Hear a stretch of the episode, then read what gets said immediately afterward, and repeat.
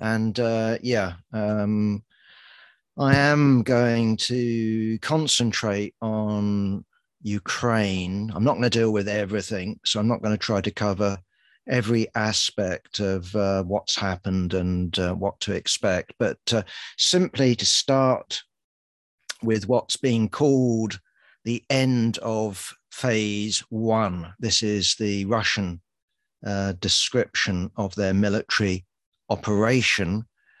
I have to say, my own take on it, uh, others might well have a different um, view, but my own take on phase one, if I understand it correctly, and I'm not claiming to have any unique insight, but uh, we are told, and uh, I, I, take it as uh, accurate, that the aim was to carry out regime change in Kiev, uh, to drive down uh, from the north, to reach uh, the suburbs of the capital city, and then to surround it, and then uh, either, according to one account, drop in paratroopers or whatever, but either way, you decapitate uh, the existing regime. That's my reading uh, of phase one.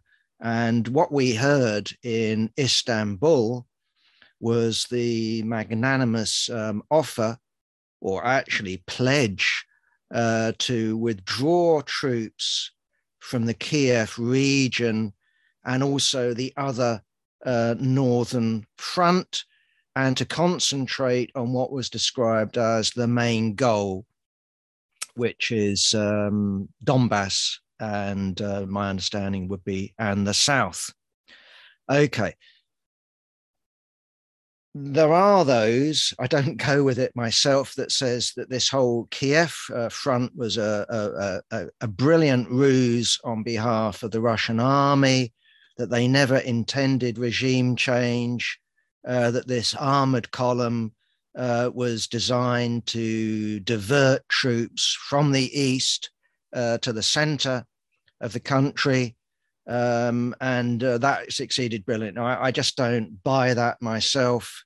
Uh, I think that if you take phase one, uh, the Russian army has been defeated. Now, that doesn't mean the war's over. That doesn't mean that Russia's been defeated. I'm confining uh, my remarks to phase one.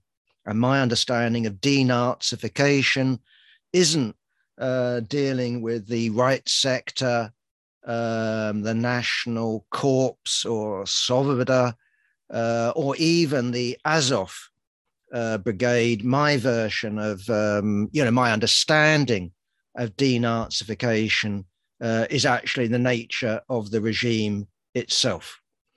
So, with that understood, and I, as I said, I could readily be wrong, and maybe, as I say, this was a, a brilliant uh, uh, feint uh, by the Russian uh, army and uh, Putin, um, but maybe not. And if it wasn't, then it's been uh, defeated.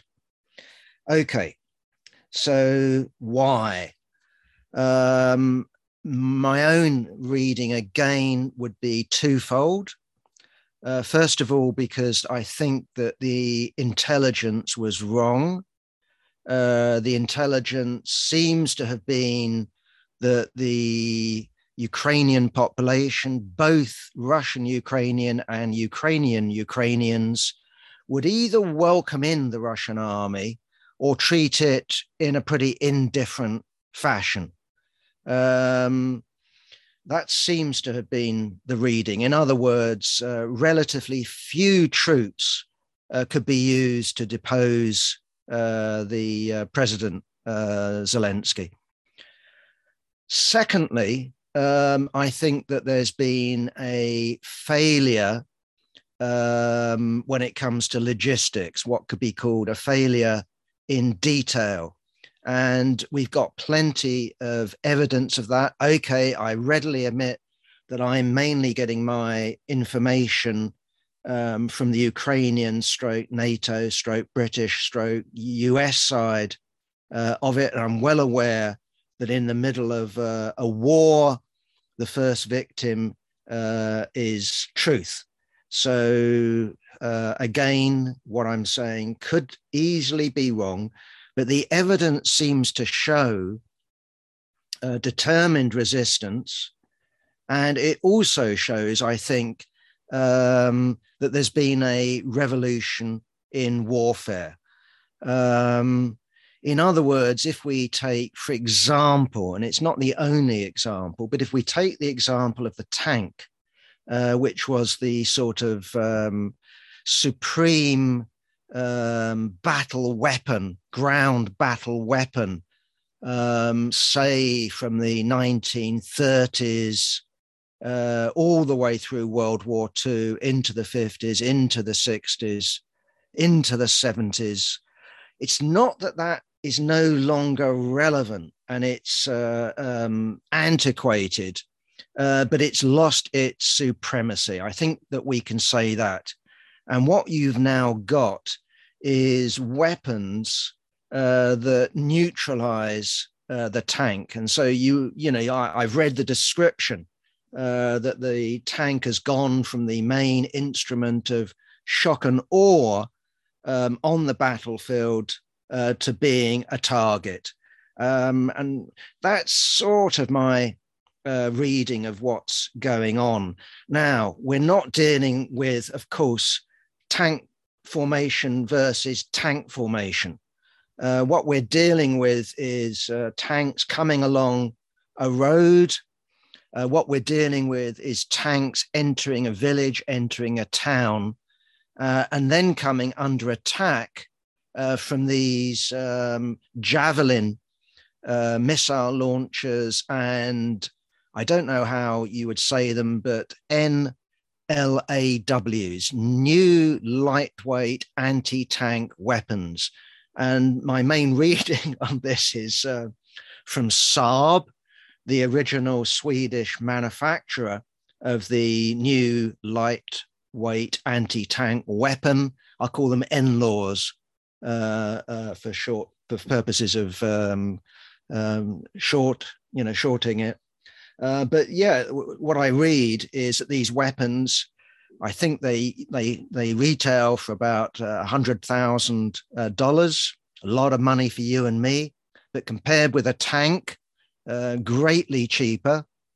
Uh, they're also you, you've seen them, easy to carry, uh, easy to lock on to the target. That just takes five seconds it takes courage. It's not just, you know, you or me that just go out there and, hey, take a pot at a tank. You know, it's putting yourself at risk, but you put yourself at risk. You take aim on this, you lock into your target, you launch it off, and bang. Uh, you know, nine times out of 10, there's a kill. Also, of course, what's going on, and again, I've read less about that, uh, and maybe because they're not being deployed in the numbers that I thought they would be, but again, um, I, I, I, just don't know. But there's maybe also the factor of drones. Um, and drones can, you know, hang about in the sky for hour after hour. Someone, you know, 100 miles away, 200 miles away, 1,000 miles away uh, can um, locate a tank and either target the drone's uh, munitions, a missile, uh, onto that tank or can uh, target some other missile that's being launched um, onto it with great accuracy. And as I understand it from my limited reading, the tanks that the Russian army has deployed are quite old. Uh, they are T 62s, which go back to Soviet times, T 72s, which go back to Soviet times, and T 80s, which I think are late 1980s model um, Soviet tanks. Um, and what is noticeable about them, and I've just seen the videos of it, that these Javelin and NLAW uh, missiles seem to go along the ground and then they do that and then they do that. I don't know if you can see my hand. They do that. In other words, they've been pre programmed to hit the tank not frontally or on the side where they've got thick armor, they're programmed to hit it on the top, on the turret, where the armor is thin, and they penetrate uh, the armor, kill uh, the crew or set the tank um, on fire.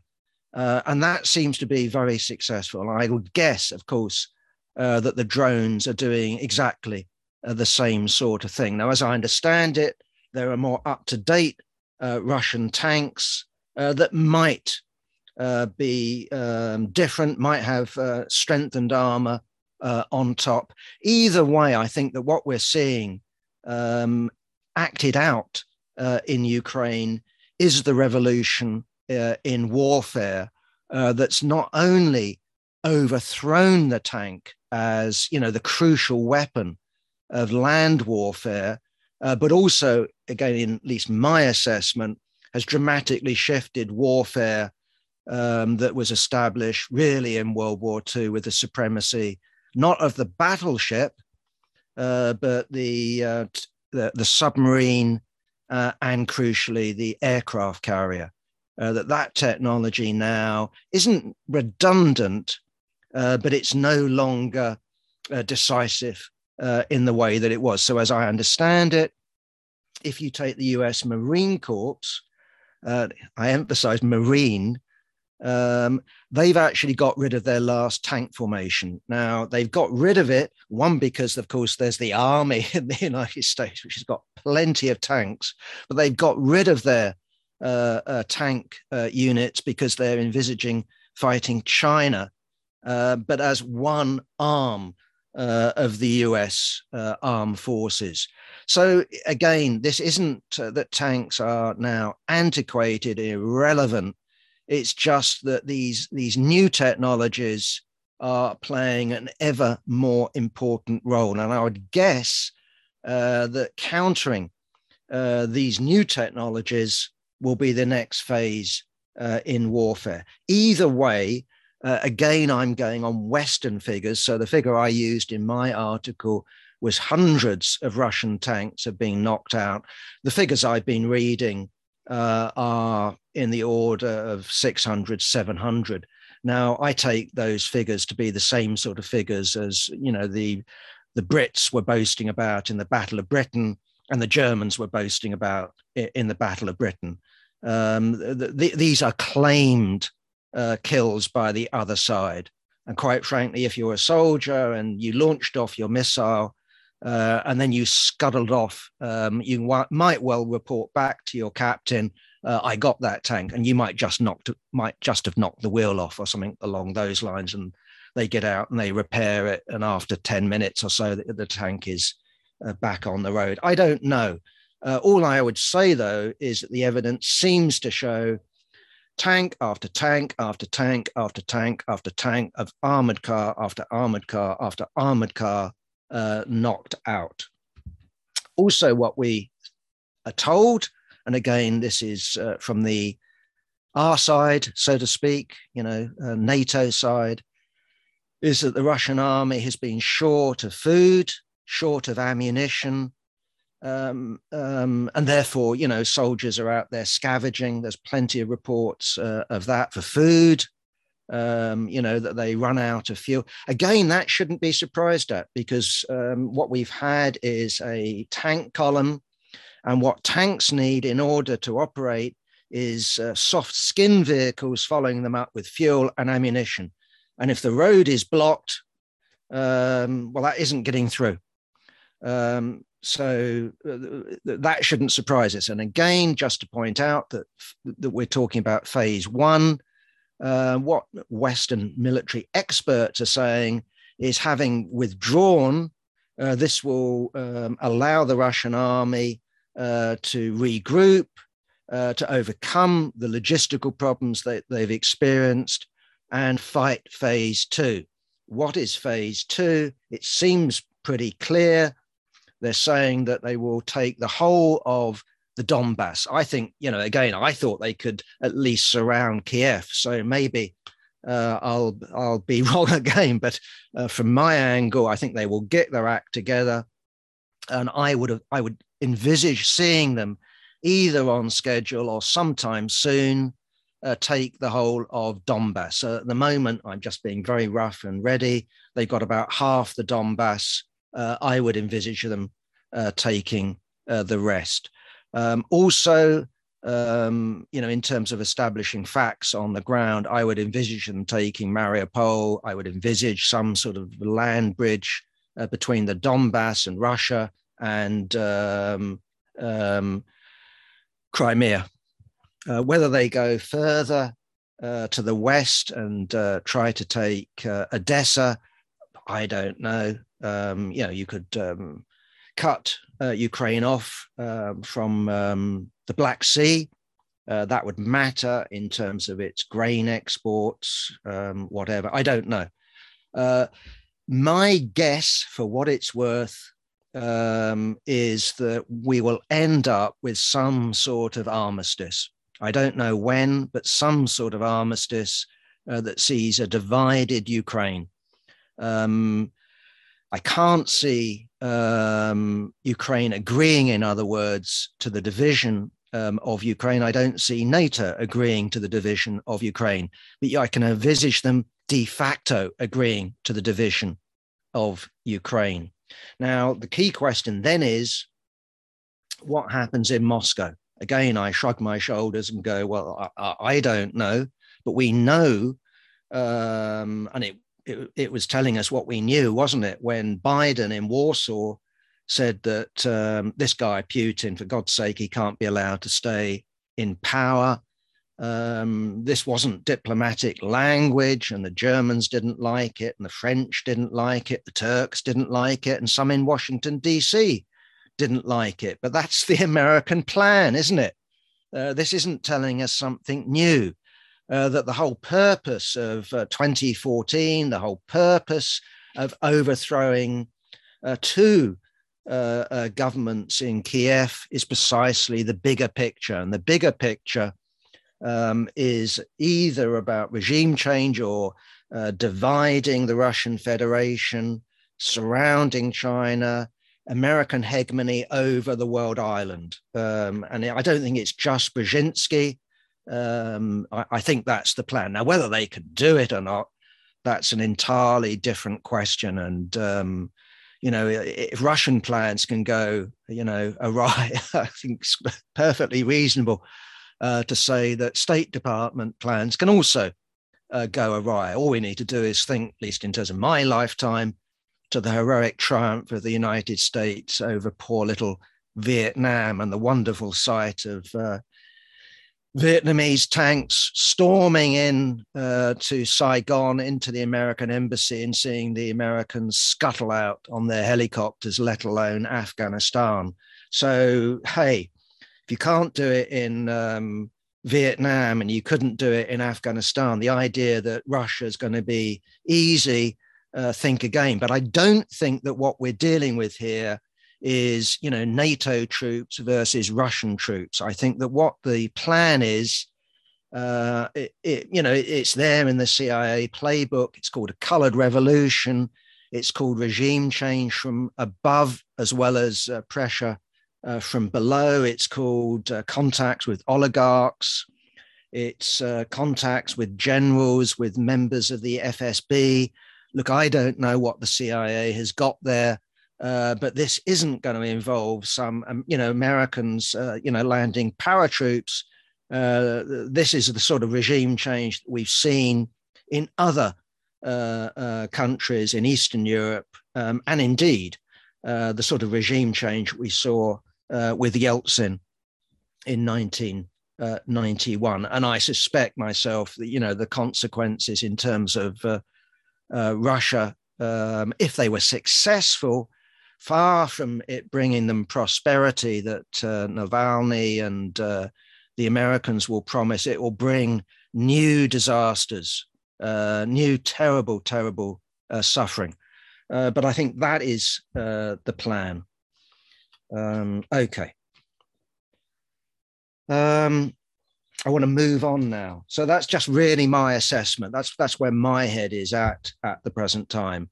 So, uh, yes, it's possible uh, that Putin might be able to sell, um, you know, a um, the whole of the Donbass victory over uh, the Ukrainian fascists, um, the securing of a, a land bridge with um, Crimea, maybe uh, taking the whole of the Black Sea coast. He might do that. He might therefore be able to sell that as a stunning victory.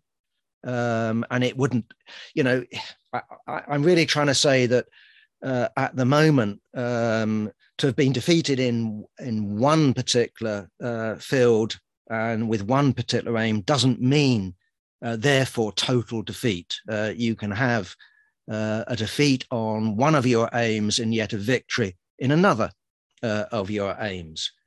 Anyway, um, what I want to do is just take a step sideways now and just deal with um, our friends, our dear, dear friends in the Socialist Workers' Party, who don't have an awful line uh, when it comes to Ukraine. They say they don't support um, the Russian invasion. I will use that word.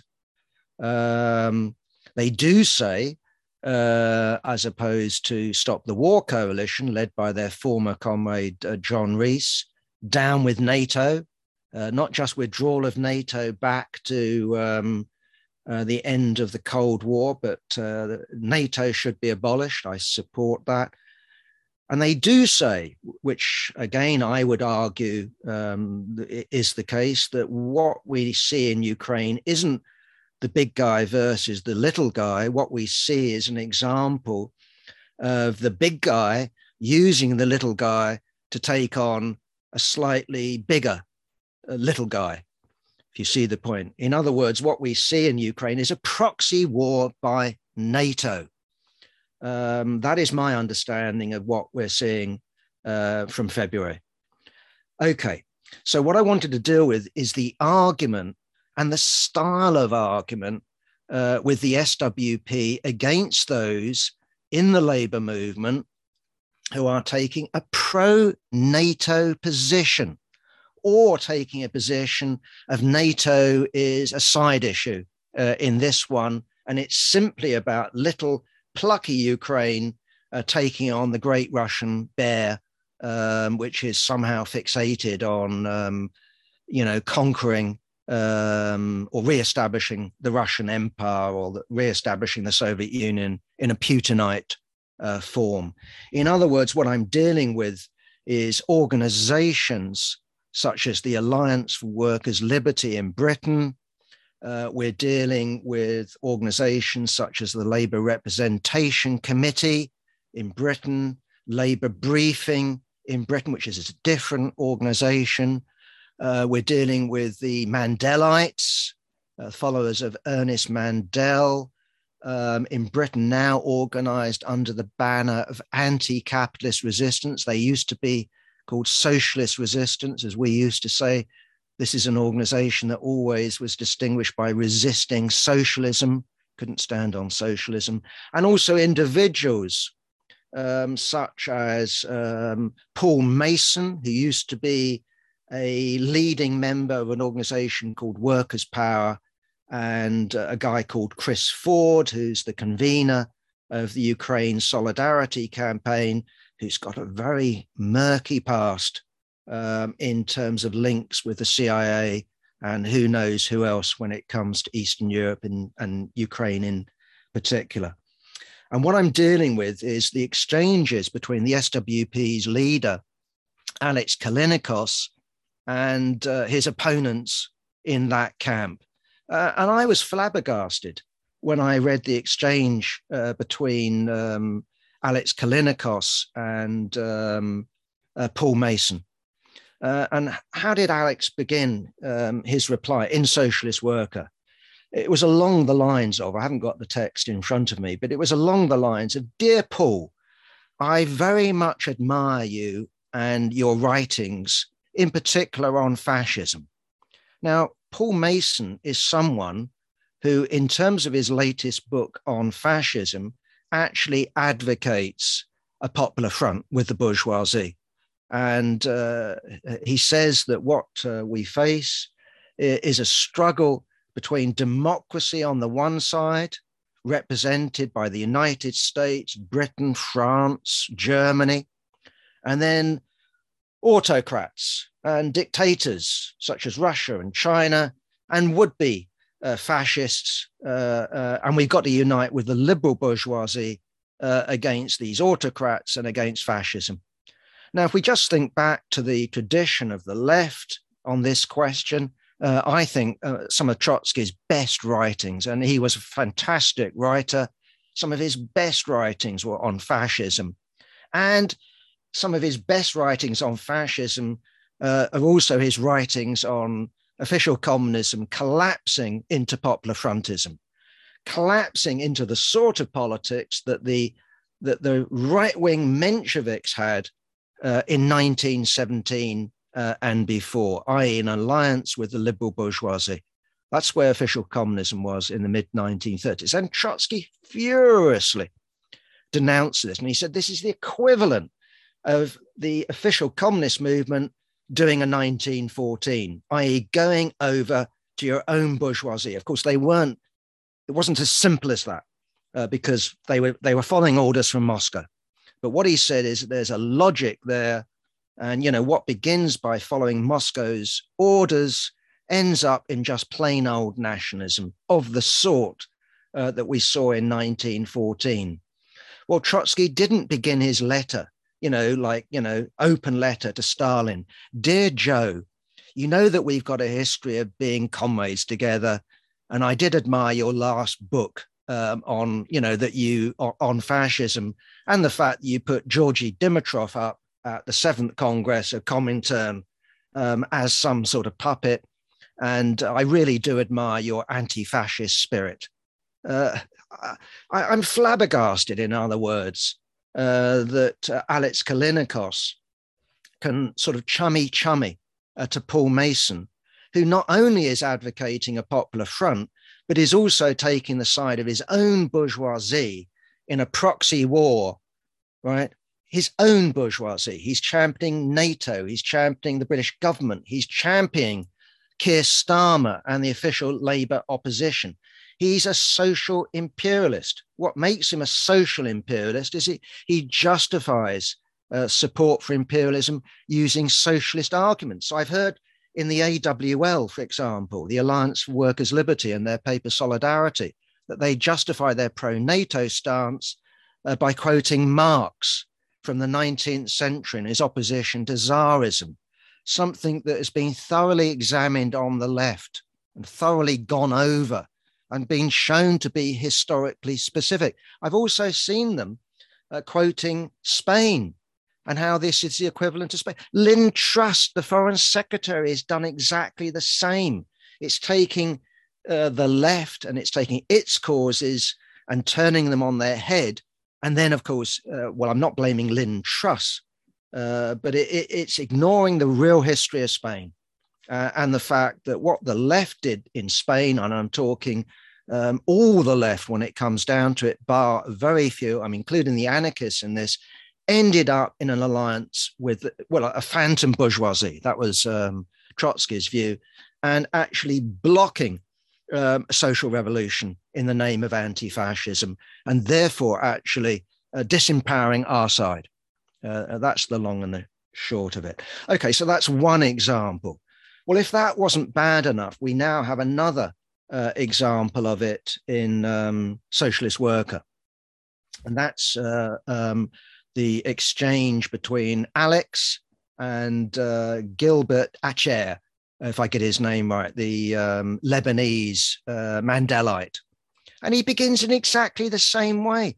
Dear Gilbert, this is what he says. I got the words written down. Dear Gilbert, as you say, as friends and comrades, we've avoided abuse and misrepresentation. Dear Alex, this is from the other side.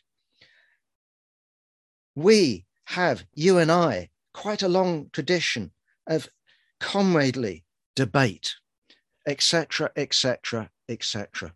Now, I have to, you know, say that to me, what Alex Callinicos uh, reeks of is centrism. And the reason I'm using this word is because it reminds me precisely of the problem that Lenin uh, found uh, with such people as Kautsky and Martov and Trotsky, it has to be said. Um, that what these comrades wanted in the center uh, to do is denounce the war. That's true. But what they wanted to do is maintain friendly relations with the right, or as friendly as possible relations with the right as they could. And so you had a split, for example, in the Zimmerwald uh, conference between Lenin, a handful of um, others on the left, and the main bloc, uh, which simply wanted to denounce the war in the name of peace, uh, but also, um, op- you know, op- keep the door open uh, uh, to those in the pro-imperialist camp, and that is something Lenin wanted to close off. So we have to ask the question is what is going on with the SWP? And my own uh, assessment is not only does it um, reek of centrism of the Kautsky Martov uh, sort, it also reeks of popular frontism in its own right. In other words, the SWP uh, can come out with a relatively principled position. I, I think all its stuff about this being a inter-imperialist war uh, is a nonsense for reasons that I've um, discussed before. I just cannot, um, you know, myself, um, you know, look at Russia and say, well, that's an equivalent of Britain, France, let alone the United States. I mean, just take the example that's well known in Britain of uh, Roman Abramovich. Um, there he is. He's a multi-billionaire. Um, how did he get his money? Uh, robbery robbery in Russia. What's he done with his money? I'm sure he's got tons of money locked up in investments, you know, investment trusts and stuff like that. But what else has he got? Apparently, he's got five super yachts. Five. What the hell you need five super yachts for, Roman? I don't know. But millions and millions and millions of pounds uh, locked up in London properties. And of course, what is it? One 1.5 billion uh, in Chelsea Football Club, or is that the debt that he's going to write off? I don't know, but the point would be that that is that sort of description is characteristic of these so-called oligarchs, oligarchs who aren't rulers uh, in Russia but made their money in Russia. They take some of their money out and they use it as money. It's not capital. This is not the export of capital. This is not self expanding. They're not engaged in production. They're not engaged, you know, in uh, organizing the workforce. Uh, if they are anywhere, it's indirect and it's through others. It, it's, you know, banking, it's insurance, it's stocks and shares. Anyway, my main point would be uh, that um, if you take uh, the SWP, that aside, uh, what we've got is an organization uh, that uh, basically wants to get on with the trade union bureaucracy, wants the trade union bureaucracy and others to its right uh, to share its platforms uh, and to view it as a nice organization that they can have civilized debate with. I'm reminded uh, of the complaint against Rosa Luxemburg. Let's forget Lenin, against Rosa Luxemburg in Germany, uh, from members of the Social Democratic Party uh, who were supporting the war. And they said that, look, the problem with Rosa Luxemburg is she's rude. She will use rude words about her, about us. We don't mind civilized debate. Uh, we can tolerate that. But the reason we've got to shut Rosa Luxemburg up is she's rude about us. She's actually questioning our socialist credentials. Well, exactly. That is what Alex Callinicos doesn't do with these social imperialists. These people are class traitors. There's, they're more traitors than Kautsky, the renegade Kautsky, but they don't want to use words like that. They want to use Kautsky like words because they are Kautsky-ite.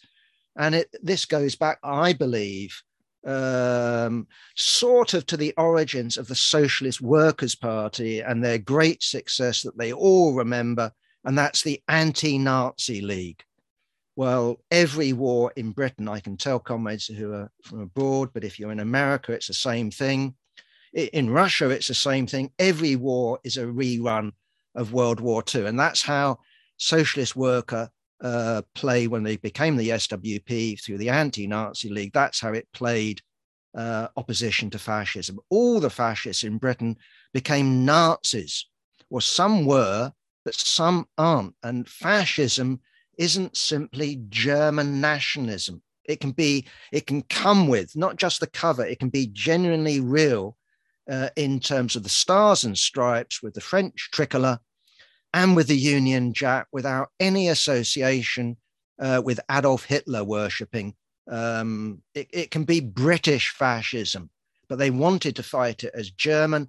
And they also did a World War II by opening up the anti Nazi League to members of the Tory party. So you had it, it was backed by Tory MPs, um, let alone trade union um, officials and all the rest of it. And that's the great success that they that they look back to. But also after the Delta crisis, the crisis with Comrade Delta, the SWP is desperate uh, for these sort of figures to share its uh, stand up to racism uh, platforms. Like, well, go around Britain and find me someone um, who's um, pro racist now. Well, I'm sure you can find someone, uh, but they are very rare. So it, it, it, it's a campaign uh, you know, um, that's precisely like saying, well, who's against Nazis in Britain? Well, I asked the question, who's for the Nazis uh, in Britain? Uh, this is horrible, horrible uh, politics. So, underneath the surface of taking a principled position, a recognition that this is a proxy war, uh, you've got the SWP wanting to have quote unquote civilized, friendly relations with traitors that does not apply to its attitude to those on the left. Those on the left are dismissed as precisely rude, uh, people who are unpleasant, uh, people who actually don't want uh, uh a friendly relationship uh, with um, uh, traitors. We can be in the same organization as traitors, like we're in the Labour Party, but we are going to use honest language about these people. So politics from our point of view isn't a parlor game. It's not a dispute between two professors. And even my understanding of academia is when professors fall out, they use very uh, robust language. I'm in favor of robust language. I'm against uh, politeness uh, when politeness uh, isn't needed and when politeness actually obscures the real political differences on the left. And the real political differences are profound um, on on the left, but not only uh, between us and the social imperialists, but also between us and centrists who want unity uh, with the social imperialists, who regard the social imperialists as wayward friends. Okay. Okay, this is um, starting to get to the end. Uh, I just wanted to follow up my remarks on the cost of living crisis in Britain. Uh, we had the spring statement from the Chancellor uh, the other week, was basically offering uh, no help as inflation uh, spirals uh, in Britain. So on April the 1st, that's April Fool's Day, um, they upped um, energy prices um, by 50 plus percent, 50 plus, and there's meant to be new increases of that order coming in October. Um, so we face domestic energy bills spiraling. Uh, we also face petrol uh, bills spiraling uh, because the um, the Middle Eastern producers haven't come out with uh, we're going to turn the taps on um, in spite of the requests from Biden and uh, Johnson. Um, so petrol prices on the forecourt are at a record high, and the Chancellor cut duty by five pence. Well, just ask any motorist. I'm not motorist myself. You know what that means to them, and they'll tell you in the midst of prices just going up and up and up, it means absolutely nothing to us. All goods rely either on electricity to get here or petrol, and uh, those prices are going up. So food prices are spiking. We also have at the same time national insurance rates are going up. We also have council tax uh, going up. And those on fixed income i.e., pensioners, uh, disabled uh, uh, people, people on universal credit that they've frozen, frozen for year after year. Okay, with inflation at 2%, it takes a time for that really to be undermined. But if inflation, as is expected, is to go beyond 5% to 6% to 7% to 8%, that quickly, quickly halves uh, in what it can buy you. And there are people in Britain already before this energy increase, you know, genuinely in the midst of this winter, which wasn't a severe winter in Britain, it was an incredibly mild uh, winter, who have the choice between putting the heating on and keeping warm and feeding the kids. And of course, they choose to feed the kids. They sit there in coats in one room. Well, if that's where they are now, where are they going to be next winter? Um, they're going to have not the choice of what do we do. It's either one or the other. The, the kids start to go hungry. Um, that's that's the reality for some people.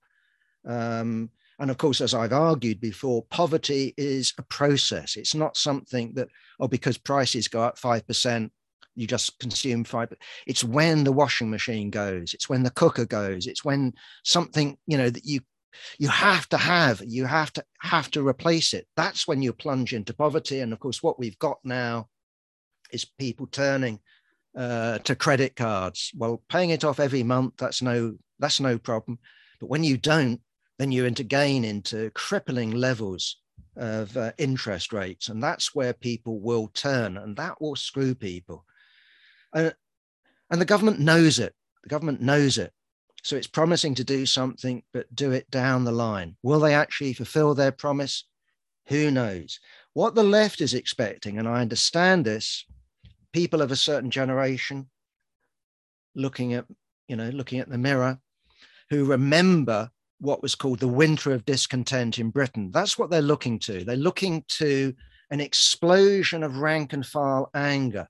What happened in 1978 79 is there was a Labour government that, in cahoots with the trade union bureaucracy, this is when the trade union movement in Britain, with a smaller workforce, had 12 million members. We now have something like 6 million members with a workforce that has doubled, right? When there was a rank and file trade union rebellion against the deal that the Labour government had agreed with the trade union bureaucracy. And this was called the social contract. And it went social contract, phase one, phase two, phase three. And basically, what it says is we're going to limit pay demands. Um, and that's what the trade union bureaucracy signed up for. And it meant that workers started to see real falls in their living standards. And they rebelled. And they rebelled against the final uh, phase, which I think, from my memory, Stan, you will remember this, was called the Social Concordat. That was blown high sky.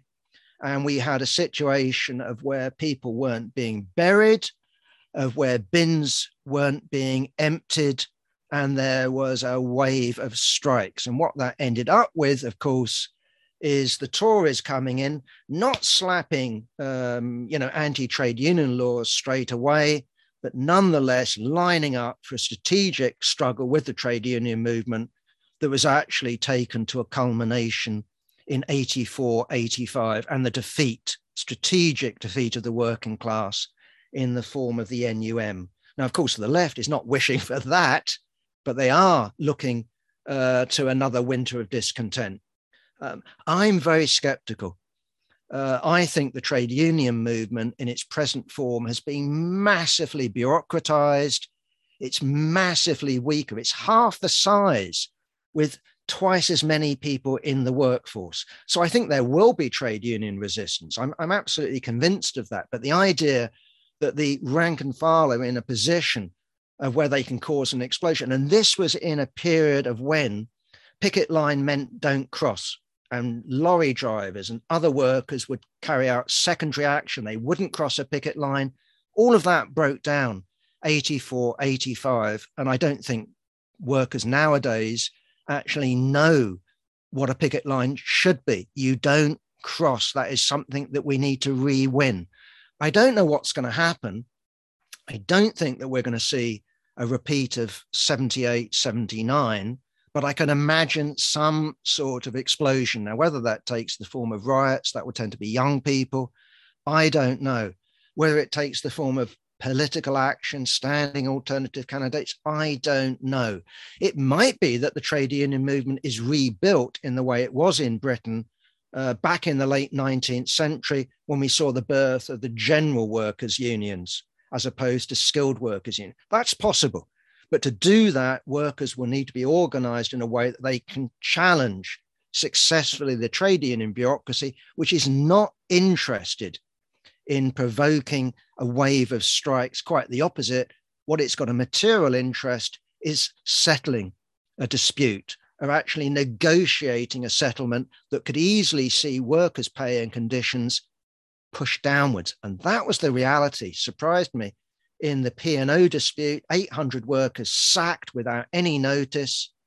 And what we had in terms of at least the radio stations that I was listening to is RMT people coming on and saying, we could have negotiated, we could have negotiated lower wages, longer terms out at sea, just like on Irish ferries. So instead of actually going to Irish ferries and saying we want to raise the level what they were talking about is why didn't these owners from Dubai agree to us having negotiations that could see worse pay, longer hours uh, on P&O uh, uh, ferries. So yes, there will be pressure uh, uh, for the trade union and bureaucracy uh, to fight, but there's also a material interest in the trade union bureaucracy to settle. On the other hand, the pressure that will come from below will be immense far bigger uh, than 78, 79. But of course, without the organization, without that history of massive industrial struggles and great victories uh, uh, in the 1970s and the late 1960s, two miners' strikes, you know, numerous strikes uh, in print, um, you name it, uh, the British workers went on strike to the point where the Times editorialized in the midst of coup talk uh, that Britain had become ungovernable uh, because of trade union power, crucially at the level of sh- the shop stewards, which is what the Labour Party successfully, in cahoots with the trade union bureaucracy, successfully uh, got rid of in terms of uh, not tra- not uh, shop stewards, but shop steward power. Okay. Um, so yeah, just a, a, footnote to that. Um, yes, so in the United States, in New York, we have uh, the successful vote to trade, you know, unionize Amazon. Great, um, but does that mean that we're going to see a wave of strikes uh, by Amazon workers? Uh, I, am skeptical because I think the trade union bosses will simply be ne- negotiating slightly to, you know, slightly changed terms and conditions. But for Amazon workers in Britain they're facing poverty in a genuine sense, i.e., uh, they will not be able to reproduce themselves culturally um, at, at, the accepted uh, uh, level. Okay, just a couple of other things. Looking at the time, so we're coming up to 10 to. I'll try to finish uh, after an hour. What have we got? Uh, Le Pen going up the opinion polls in France. My own betting, I've got lots of things wrong. I keep pointing it out. If you want to go to the betting shop and say, well, you know, uh, Jack Conrad is predicting a Macron victory, and because I got uh, Trump wrong, because I got Brexit wrong, you want a sure winner. I think it's still going to be Macron.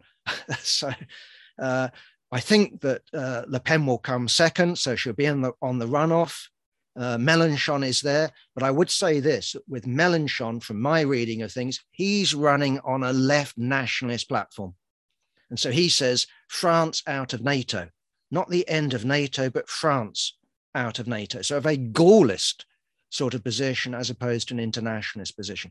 Nonetheless, at the moment, in terms of opinion polls, he's third, Le Pen is second, Le Pen is going up. But my prediction is um, Macron uh, will win. Okay, Falklands, 40 years ago. Thatcher, extremely unpopular. Argentinian troops go into the Falklands, take over. Pictures of um, British looking people with cups of tea, uh, a bit like you and me. And there's some, you know, you know, um, Argentinian soldiers and the Argentinian flag. And there's Thatcher saying, We're going to do it. And she had to strong arm Reagan, wasn't it, to give them the satellite information and not supply um, Argentina. What was going on, on in Argentina? They were the generals. These generals had seen, overseen the slaughter of the left, slaughter. People chucked out of helicopters, people driven into exile, people murdered, and their kids uh, adopted um, into um, families uh, of the top military. And so they go in and they go in under the name of anti imperialism. They go in under the name of um, the Malvinas are Argentinas. And what to me was tragic is that sections of the Argentinian left, including exiles in Cuba, were queuing up uh, outside the Argentinian embassy uh, to volunteer to fight the Brits. What was our position in Britain? Well, we were, I think we were the Leninist. I think we were a, quarterly journal. Our position was for defeat. And what the left still can't seem to get their heads around is you can be for defeat of your own side but that doesn't mean calling victory for the other side. Ugh. It's a bit like Lenin in World War One, right? So you can be for the defeat of Tsarism because that will speed up revolution. It does not mean that you're calling for the victory, right, of Germany, the Kaiser. And so, from our point of view, against some on the left, which said victory will spur revolution. Victory will spur revolution. No, defeat spurs revolution. So their idea was if, Argent, if the Argentinians win, this will spur on revolution in Argentina. Now we said defeat will spur on revolution. The generals were overthrown. Uh, their regime collapsed. You had, um, you know, elections. Uh, they lost that war. In Britain, victory meant right? Uh, uh, an unpopular Thatcher suddenly enjoying sky high popularity and romping home um, in a general election and placing her brilliantly from her point of view to take on what she called, remember, the enemy within.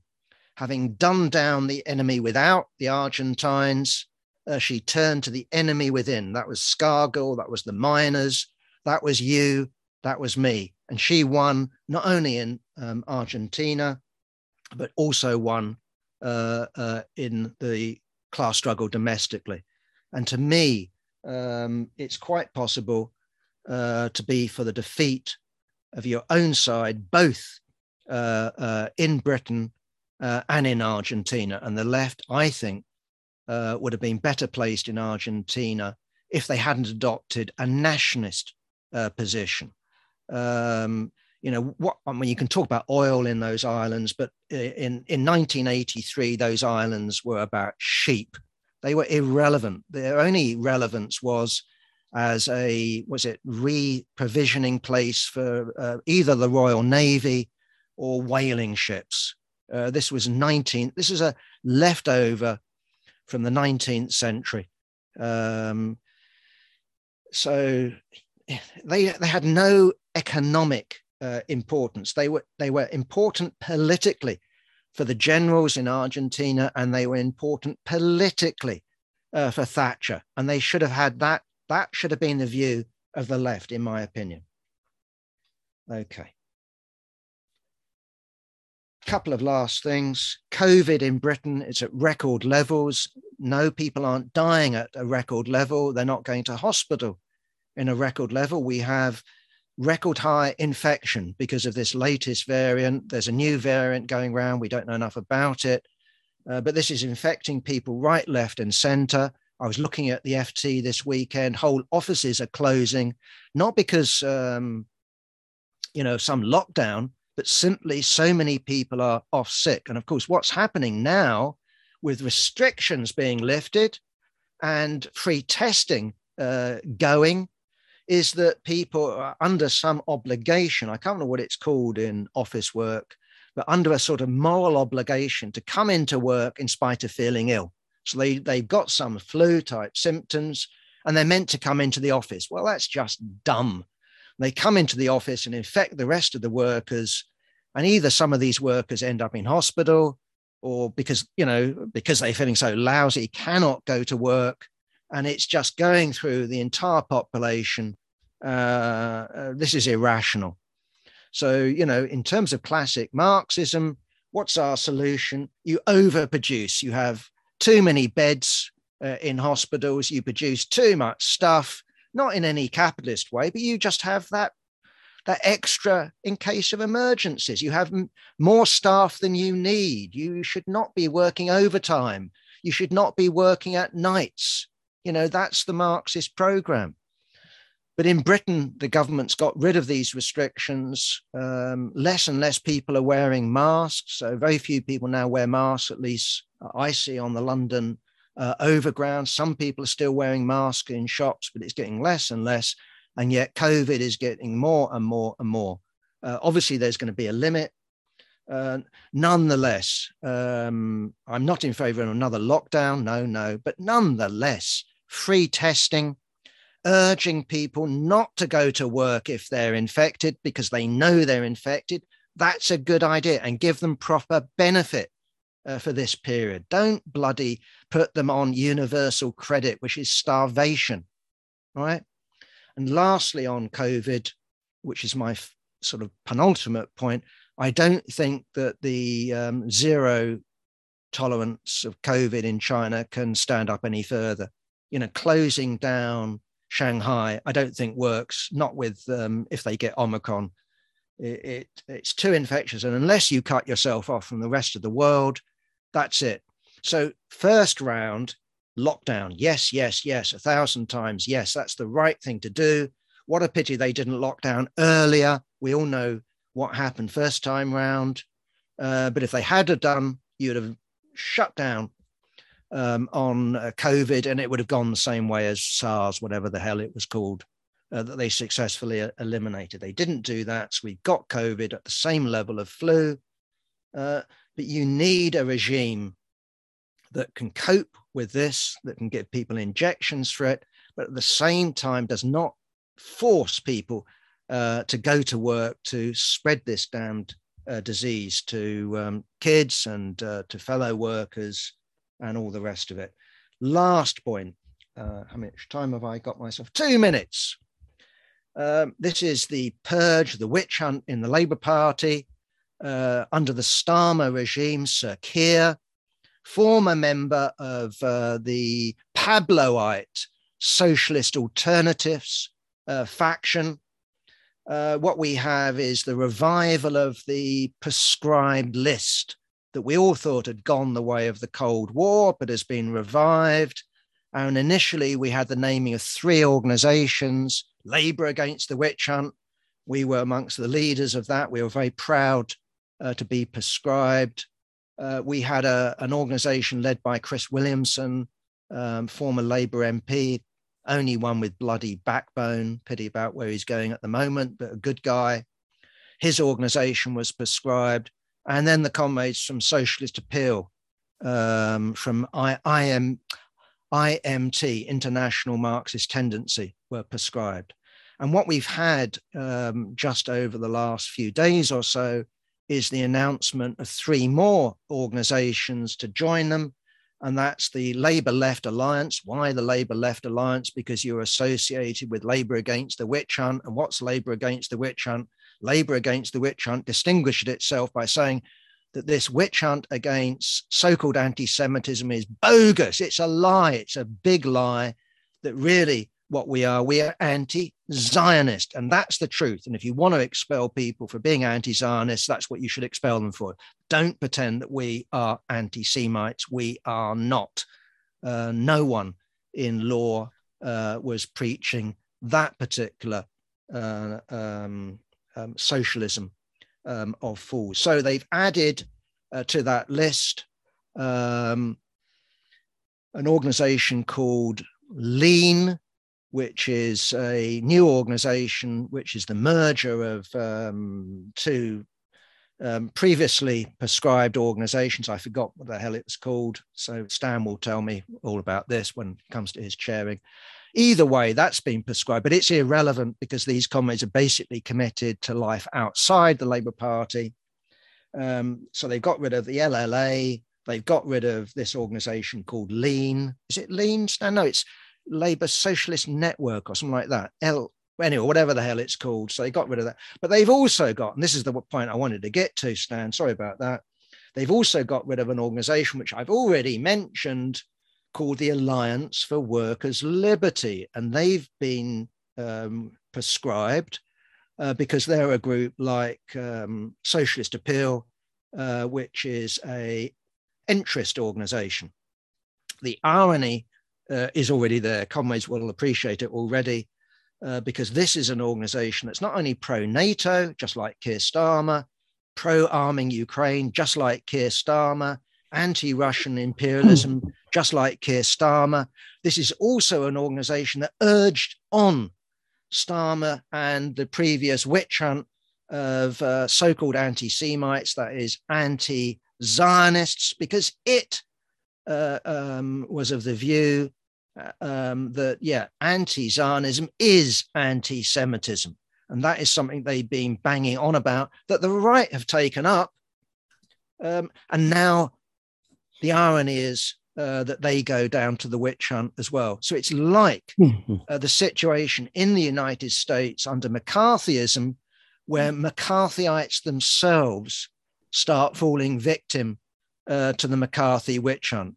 So it's like, you know, the Salem witch trials or charges of uh, witchery or sorcery uh, in Europe, of where the accusers themselves are accused. So, you know, equivalent to the uh, Inquisition.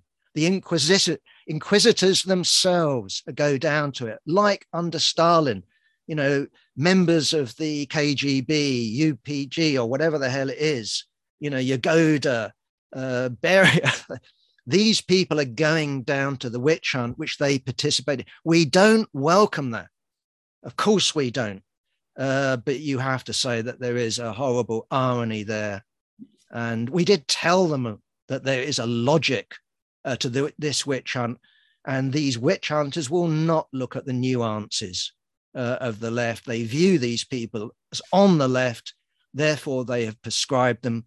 Whether that leads to more and more expulsions. I don't know. All I'd say, again, this is said in the spirit of irony and humor, comrades. So anyone who wants to report it, as Jack Conrad said, this is meant to be a joke. I think that we should be in favor of the prescribing of um, socialist alternatives and anyone who's ever supported it, ever in its history. Joke. Joke. anyway, that's it. Thanks, Dan. Okay, thanks, uh, John.